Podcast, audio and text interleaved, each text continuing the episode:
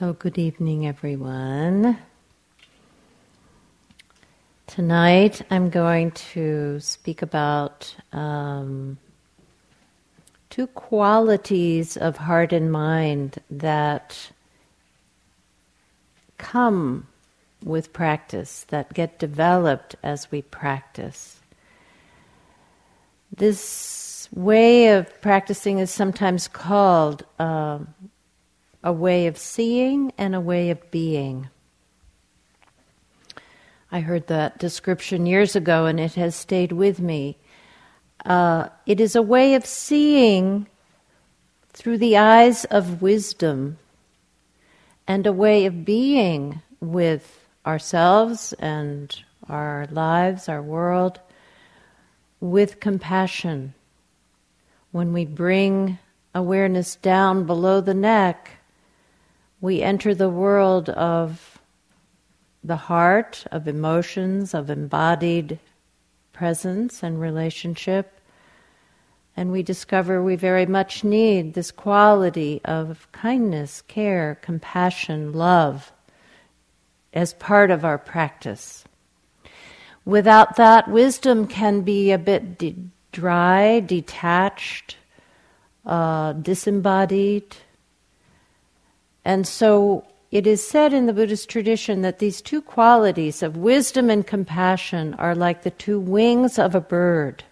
They are both necessary to navigate our lives, to find our way uh, through uh, the various 10,000 joys and sorrows which arise, which we meet as we sit and as we walk.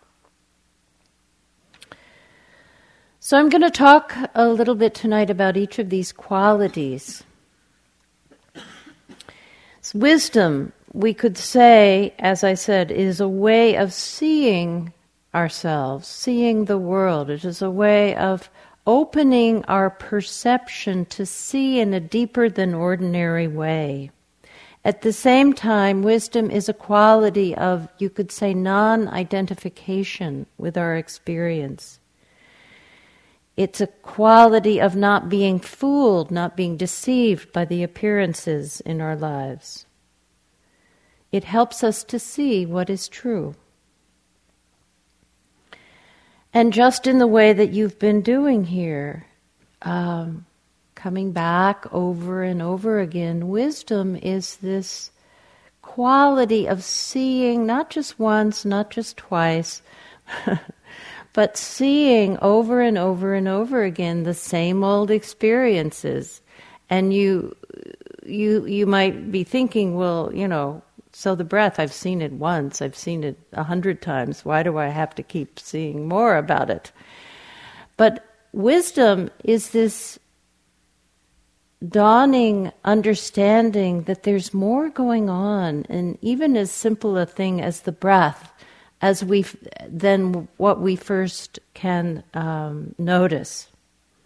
And so when we are sitting and something arises like pain in the body, we think of pain as being a very solid and unmoving and sort of ongoing experience that doesn't seem like it ever changes.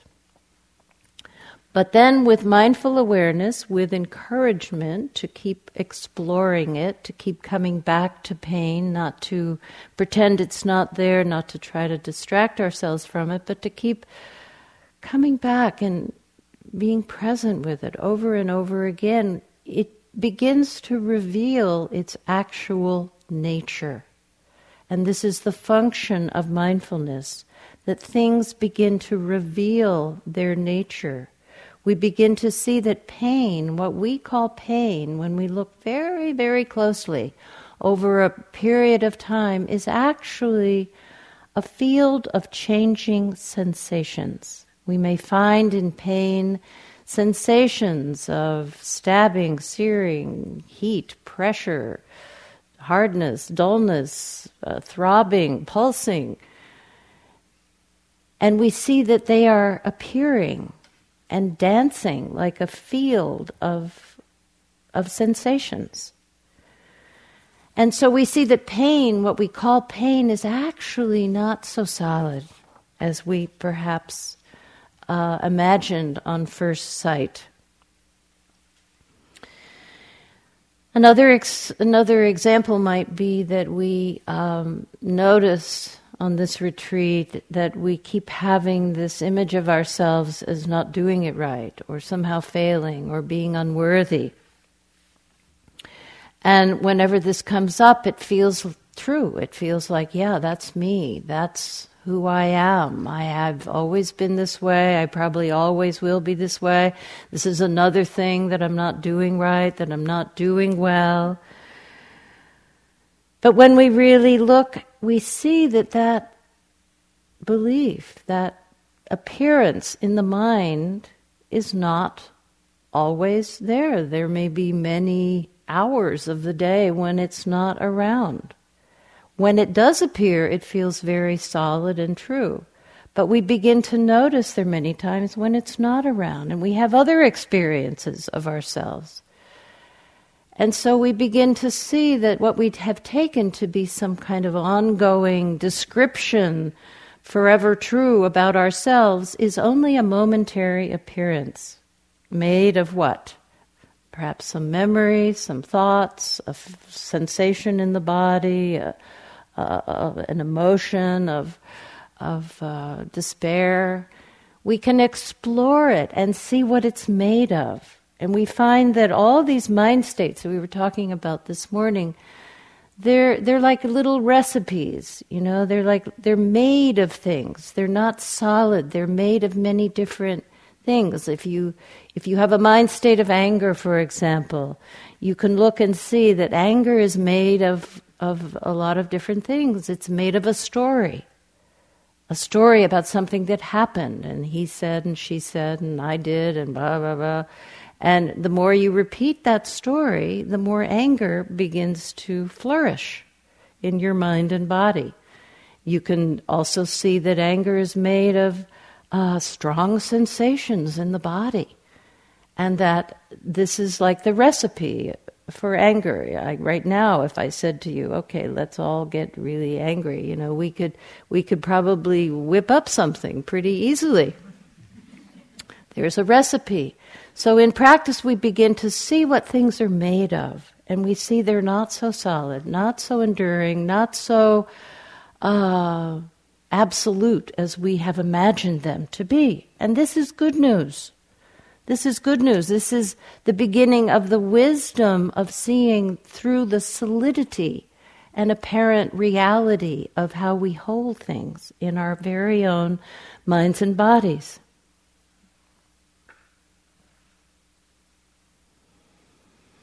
So, wisdom grows out of this direct observation, this direct experience of being present with these very mundane, ordinary experiences. What could be more mundane and ordinary? Breathing, sensing, hearing, smelling, uh, feelings, emotions. This is the same world that the Buddha explored.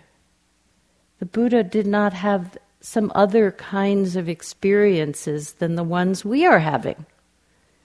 But he learned to see through them in a way that was rather extraordinary. So, wisdom has this quality of uh, illumination. It illuminates the true nature of things. The classic story which is used to illustrate wisdom is a story that goes like this. Some of you probably have heard it. You're walking along a path. It's sort of like the mountain lion story in a way. You're walking along a path at this time of day, and, and ahead of you in the path, you don't see a mountain lion, you see something coiled on the path. Oh. And maybe you're in a region where they say, watch out for the rattlesnakes, you know. So, oh, you see something coiled but it's a little dark and you can't see it really well, but you're like, oh, there it is. And maybe you have a companion with you and you're sort of frozen with fear, and your companion is braver and takes a few tiptoes towards it and looks more carefully and sees that this thing that is coiled is actually a rope. It's a rope. It's not a snake. So, how do you feel when that occurs? Ah, relief. It's not a snake at all, it's just a rope. Wisdom is like that. It's like seeing something that you felt was uh, cause for great fear and seeing that it's not. It's not. It's not as real and solid and frightening as you had first imagined. That's a kind of wisdom that begins to wake up. And it's like once you have seen that it's a rope, nobody can come along and to say to you, no, you're wrong, it's a snake. You better get uh, prepared because it's about to bite you. No, you know in your own experience this is a rope. Nobody can talk you out of it. And that's a good thing about wisdom. Once we have seen in this way, this understanding is ours. Nobody can take it away from you. It's not open to debate. You know for sure this is not a snake, it's a rope. It never was a snake, it's just a rope. So here you are sitting and walking, and um, I remember the beginning of my practice. Um, it was not at all obvious to me what I'm saying to you now. It wasn't at all obvious to me that this uh, activity of observing my experience over and over again was in itself a liberating force in the mind. My, even though my teachers said over and over that seeing was enough, well, it didn't appear that way to me at all. I didn't believe that observing my experience would be freeing, that it had the power to free me. I thought something else was going to do it. And so I kept looking outside of myself.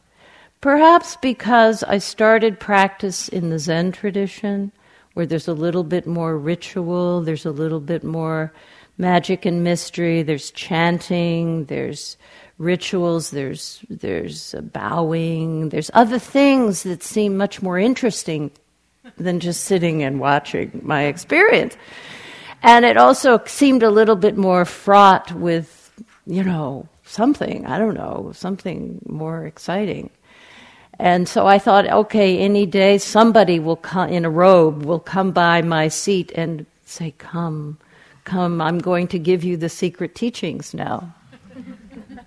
I thought there were. There must be secret teachings because I wasn't getting anything out of what I was doing.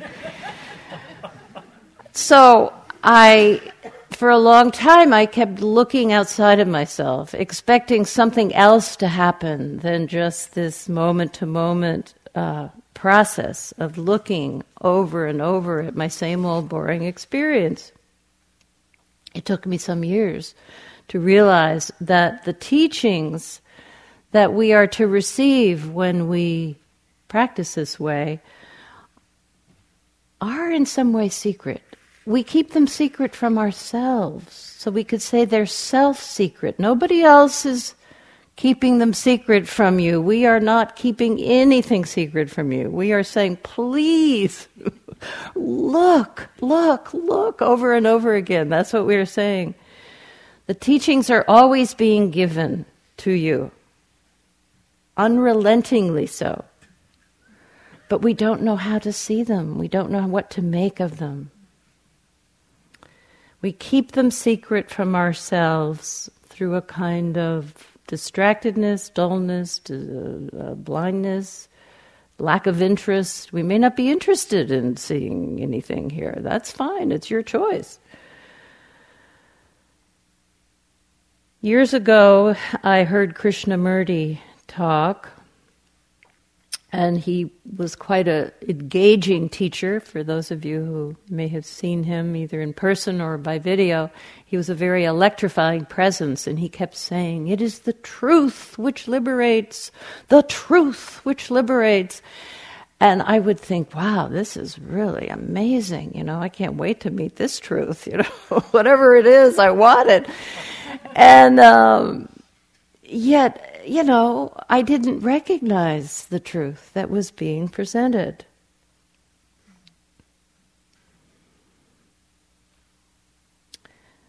So, I think I'll read you a story from this wonderful little book uh, Gil Fronsdal put together, t- together called A Monastery Within Tales from the Buddhist Path.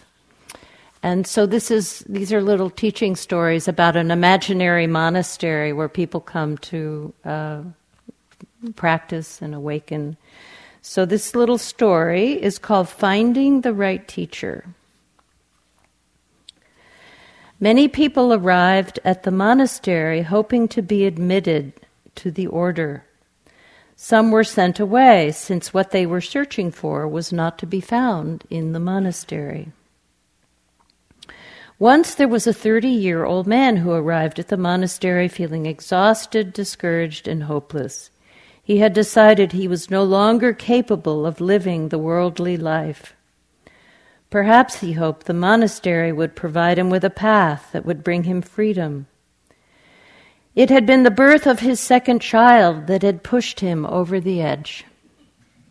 He could no longer manage to live with the frustration and the demands on his time that family life had become. He was also worn down by his older child's constant pushing the limits of acceptable behavior. When he came to the monastery, he asked that he be put under the care of the abbess or another great teacher who could help him find peace. He felt encouraged when he was told that this could be arranged. However, first he would have to prepare himself and prove himself to be worthy by sitting alone in meditation for seven days in the small waiting room next to the main entrance of the monastery. The man cried the first two days. During the third day, he was washed with alternating waves of nausea and fear. The fourth was spent reviewing his life. For the fifth and sixth days, he seemed to question every belief he had. By the seventh day, he was beginning to feel calmer and certainly more rested than when he had arrived days earlier. At the end of the seventh day, he eagerly awaited to be admitted into the monastery and to find out who would be his teacher. When the seven days were over, the abbess herself came for the man. She congratulated him on completing the solitary retreat. Come, said the abbess, and I will introduce you to your new teachers. It took a while, but we have found the ideal people who can help you find both your spiritual strength and freedom. The abbess then led the man out the front gate of the monastery, where waiting for him were his wife and two children. Happy to see them, the man raced out to embrace them. Then the abbess declared, Your wife and two children are your ideal teachers. In your case, nowhere else but in your own family will you find the freedom you are looking for. With that, the abbess closed the monastery gate.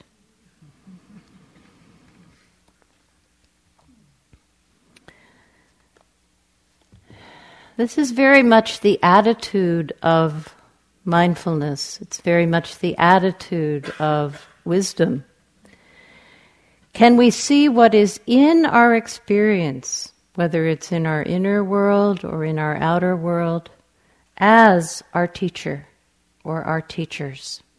That attitude of seeing whatever presents itself as a teacher come to show us things.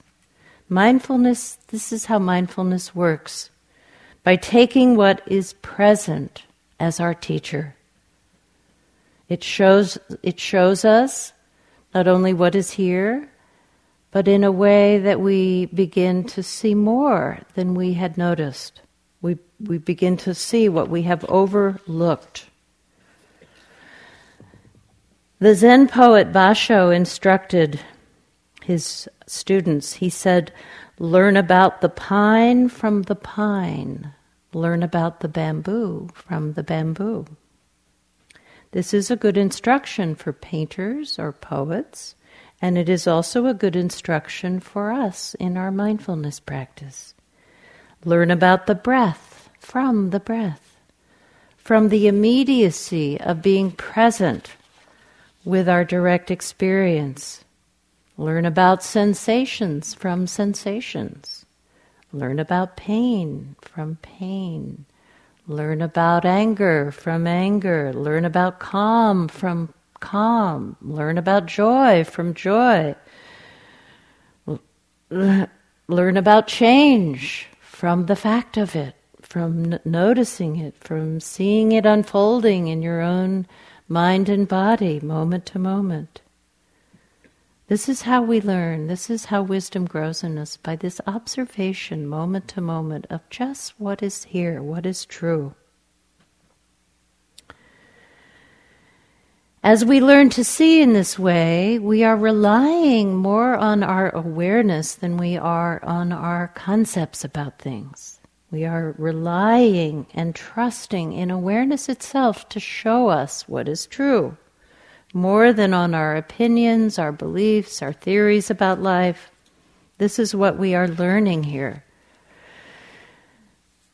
Trungpa Rinpoche, uh, founder of Naropa uh, University, gave uh, years ago when he was teaching, he used to give the analogy of practice being like, um, well, like like going out to dinner, say, and you go downtown where there's a lot of restaurants, and you go from one restaurant to the re- to the next, reading the menu, you know, on each on each door. But if you really want to know the food, you have to go in and eat the meal. That's where the true nourishment lies. It doesn't lie in just reading the menu. In the same way, reading about mindfulness, of which you can spend lifetimes now reading about this practice, is not going to give you near the nourishment or the understanding that, you know, a couple of hours of sitting and walking will. It's just so true. I see people now coming on retreat who've done a lot of reading, and they're still shocked to discover, you know, what it's like in their own minds, in their own bodies, in their own hearts. This is this is so much more uh, nourishing and so much more uh, revealing than any any book about it could ever be. One of our teachers, well, he's now moved to England, Ajahn Amaro, a wonderful monk, he says it this way. He says that approaching life through thinking about it or only reading about it is like trying to drink water from the word cup. it just doesn't quench the thirst. The words and the concepts are pointers, but not reality. So, an example from my practice um, years ago, I grew up in the Presbyterian church, and I think as a child I heard the word compassion, and I, I, I had this idea that was a good thing to do and be. You know, supposed to be compassionate, and I never really saw anybody around me being that way, but I got the idea it was some kind of good thing. And then years later, when I was just getting interested in Buddhism, I went to hear a, a, a Tibetan Lama teach, and um, I didn't understand much of what he said because his English wasn't all that that good at that time. But he somebody asked him a question at one point in the afternoon about compassion, and he turned and looked at that person and began to answer in his broken English and the room, for me, the whole room just filled with compassion. It was just suddenly compassion was a living force field. And something came into me that, you know, I could say that was a moment that changed my life because after that I got very interested in in what he was teaching and what this was all about because it was it was a living presence it wasn't just a word Another time in the middle of a long retreat, I think it was my first retreat, a long retreat at Insight Meditation, I was, um, when I started my practice, I had all kinds of emotional fireworks going on and ups and downs and never a boring moment. It was just exciting as could be. And then over some weeks, everything settled down, and I was sitting and walking, feeling nothing very much was going on. And so I thought, well, it's not working anymore. so I went to my teacher, Joseph Goldstein, and I described what was happening to me. And I remember his, his amused smile when he, when he looked at me and he said, Anna, I think you're beginning to experience calm. And I was amazed because it wasn't even an aspiration of mine to be calm. but there it was me, calm, what a concept. So I was appreciating last night Will's story about U Pandita saying that um, why, why, do, why does enlightenment happen in stages? And um, what I remember him saying, I may not be getting it completely right, was because of the intensity of the pain and the joy and the emotions that we need to fully open to, to be fully awake.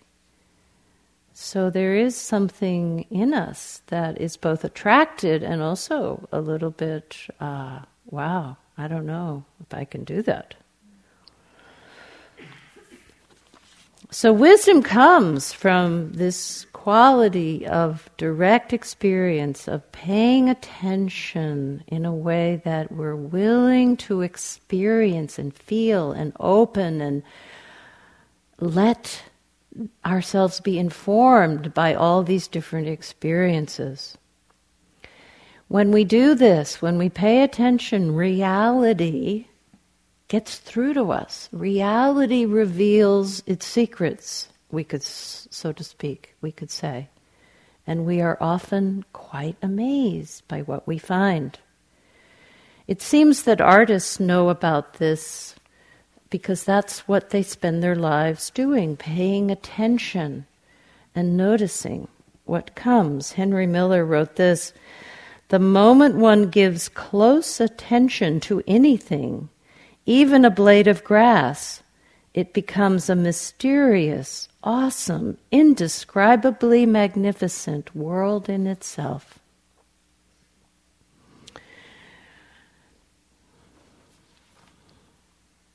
Mary Oliver, the great, uh, she's a living testament to this. Uh, love of paying attention to the natural world. She says, There is nothing in this world, if I can pay attention to it long enough, that doesn't cease to foster wonder and love. If there is something, I haven't found it yet. She also talks about uh, my work is loving the world. Here the sunflowers, there the hummingbird. Are my boots old? Is my coat torn? Am I no longer young and still not half perfect? Let me keep my mind on what matters, which is mostly standing still and learning to be astonished. Learning to be astonished. In some ways, this is what happens in practice as well. Joanna Macy says the Dharma path strikes me as profoundly erotic. To pay attention to anything, you find love arising for whatever it is. When you put your attention on it, it reveals itself to you. I had a major insight on a retreat once with this little ant crawling up my leg, and I would flick it off a few minutes later, this went on, and this ant became like a teacher. The ant was the teacher of the moment, teaching me something about It wanted something. It was determined to go this direction. And I was just like that ant. There was no difference. It was sort of a, a one of those illuminations that you can't exactly describe, but it had an impact. So much so that I'm sitting here many years later speaking about it. Billy Collins, he has a poem called Aimless Love. This morning, as I walked along the lakeshore, I fell in love with a wren. And later in the day, with a mouse the cat had dropped under the dining room table. In the shadows of an autumn evening, I fell for a seamstress still at her machine in the tailor's window, later for a bowl of broth. This is the best kind of love, I thought. Without recompense, without gifts or unkind words, without suspicion or silence on the telephone, just love for the wren who had built her nest on a low branch overhanging the water, and for the dead mouse still dressed in its light brown suit. After I carried the mouse by the tail to a pile of leaves in the woods, I found myself standing at the bathroom sink, gazing down affectionately at the soap. So patient and soluble, so at home in its pale green soap dish. I could feel myself falling again as I felt its turning in my wet hands and caught the scent of lavender and stone. I know the practice is working here at Spirit Rock when I see somebody out on the patio down on all fours, eye to eye with a lizard or a bug or something, you know. This kind of attention that we begin to naturally have begins to open us to the world around us and begins to reveal to us how connected we are, doesn't it?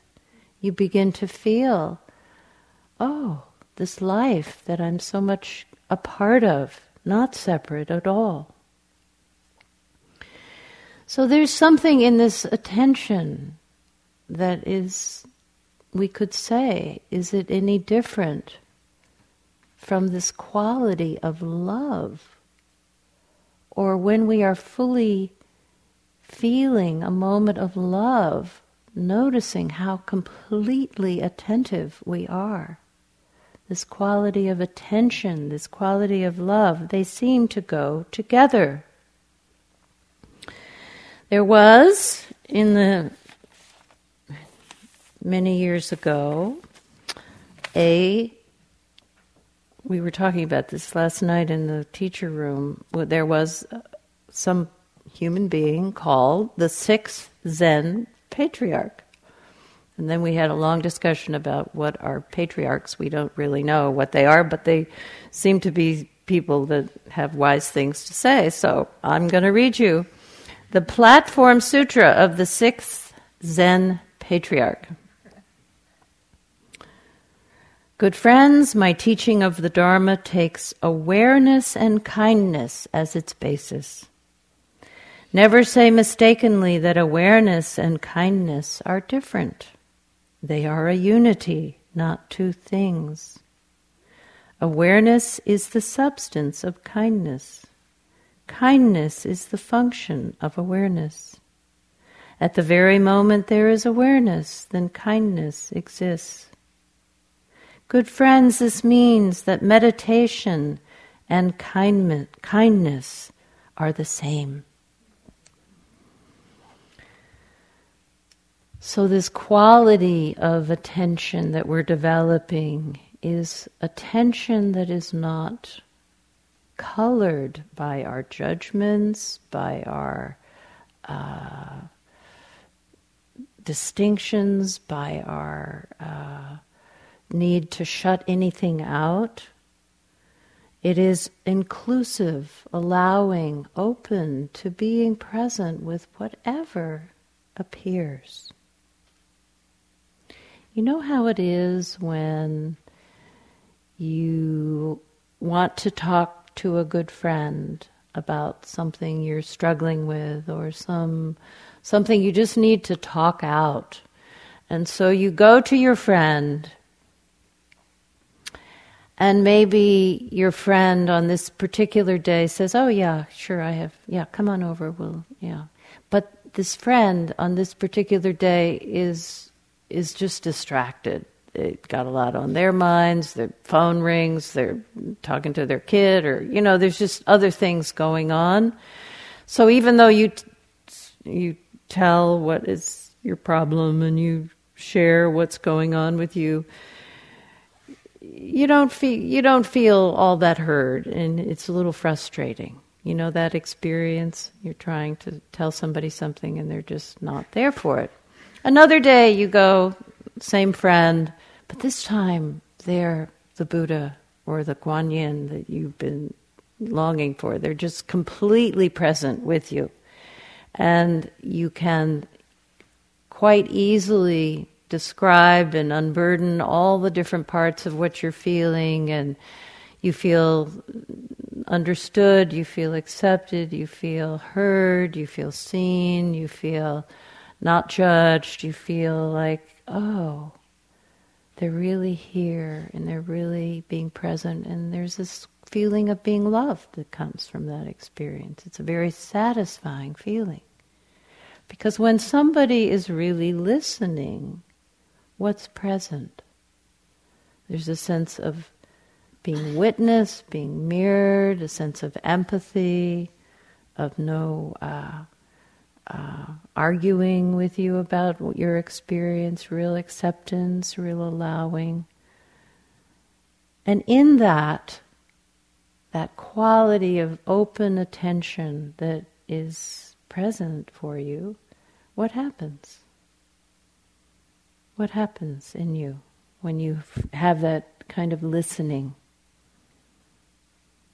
Anybody?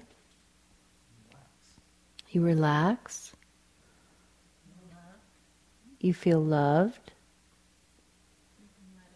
You can let it go. Isn't that interesting? It kind of undoes itself. What else? Respected. Respected. Yeah. Sorry? Worthy. You're worthy of being given that kind of attention. It opens your heart. It makes you know you're not alone. You feel a connection. So all the, this this is a, a very wonderful experience to be fully listened to. We all know this. So I'd like to suggest that in mindfulness practice, this is what we're learning. We're learning how to bring this to ourselves. We're learning how to listen in this very open hearted way to our own suffering, to our own anguish, to our own struggle. We're learning to do this. And this is one of the capacities that awareness, that mindful awareness has this capacity to create an atmosphere of openness, patience, warmth, friendliness, tenderness, compassion, kindness. That all of this can begin to be the atmosphere in which we sit. And this brings to us a tremendous sense of uh, clarity. We can let it go. We feel accepted. We feel seen. We feel heard. We feel this is what I need this kind of listening, this kind of attention. It returns us to what we feel to be our true selves. In that space, we, we feel worthy, is a good word. We feel worthy, we feel seen, we feel heard. So, in our mindfulness practice, we're learning to be this person for ourselves this is what we are learning not to abandon ourselves or to reject ourselves or to distract ourselves or think we're not important enough or somebody else needs listening to, not me. But we're learning to meet ourselves moment to moment with this kind of open hearted kindness as well as the clarity of hearing clearly what is, what is true. Not to exaggerate it, not to uh, dismiss it, but to see it as it is. And so, what comes from this kind of this this capacity to to bring kindness and clarity to our experience, what grows from this are these qualities. These qualities of wisdom, these quality of compassion. The secret teachings get revealed. In the texts, um, talks about the fruits of meeting ourselves in this in this way of seeing what is true of opening our hearts to our our ordinary experience. So in the, the tr- one of the traditional texts they they they talk about it like this. They say meeting the truth in ourselves is like finding an oasis in the desert like taking a healing medicine and feeling well again it is like cool moonlight which soothes and pacifies the restless, tormented mind and body. It is like a flash of lightning in a dark and stormy sky. It is like the warmth of the sun breaking through the clouds. When we see clearly, we are freed from our misperceptions about reality, about who we are, about what is occurring, about what who others are, and we've come to this real sense of well-being, peace and happiness and happiness. So even though it, it doesn't appear so grand, you know, sometimes when we're schlepping through the day, I wanted to just remind all of us that actually something is being developed here which will serve us greatly in our lives. These qualities of clear seeing, these qualities of, of uh, kindness, compassion, warmth, tenderness.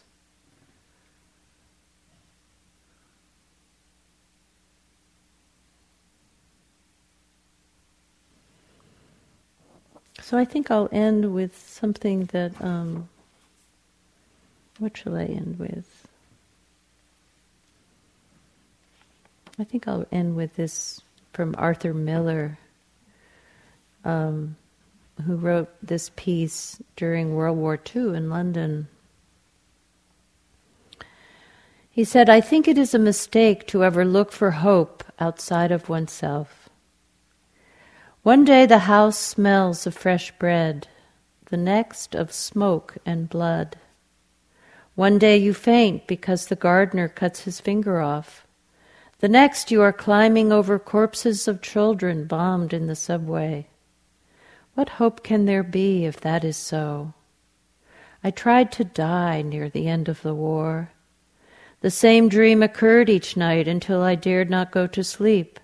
I dreamed I had a child and I knew it was my life and it was an idiot and I ran away.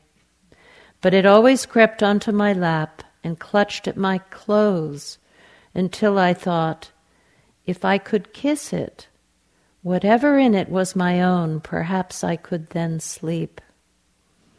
And I bent to its broken face, and it was horrible, but I kissed it.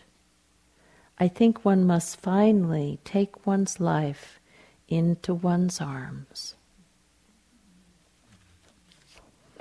So let's sit together for a moment.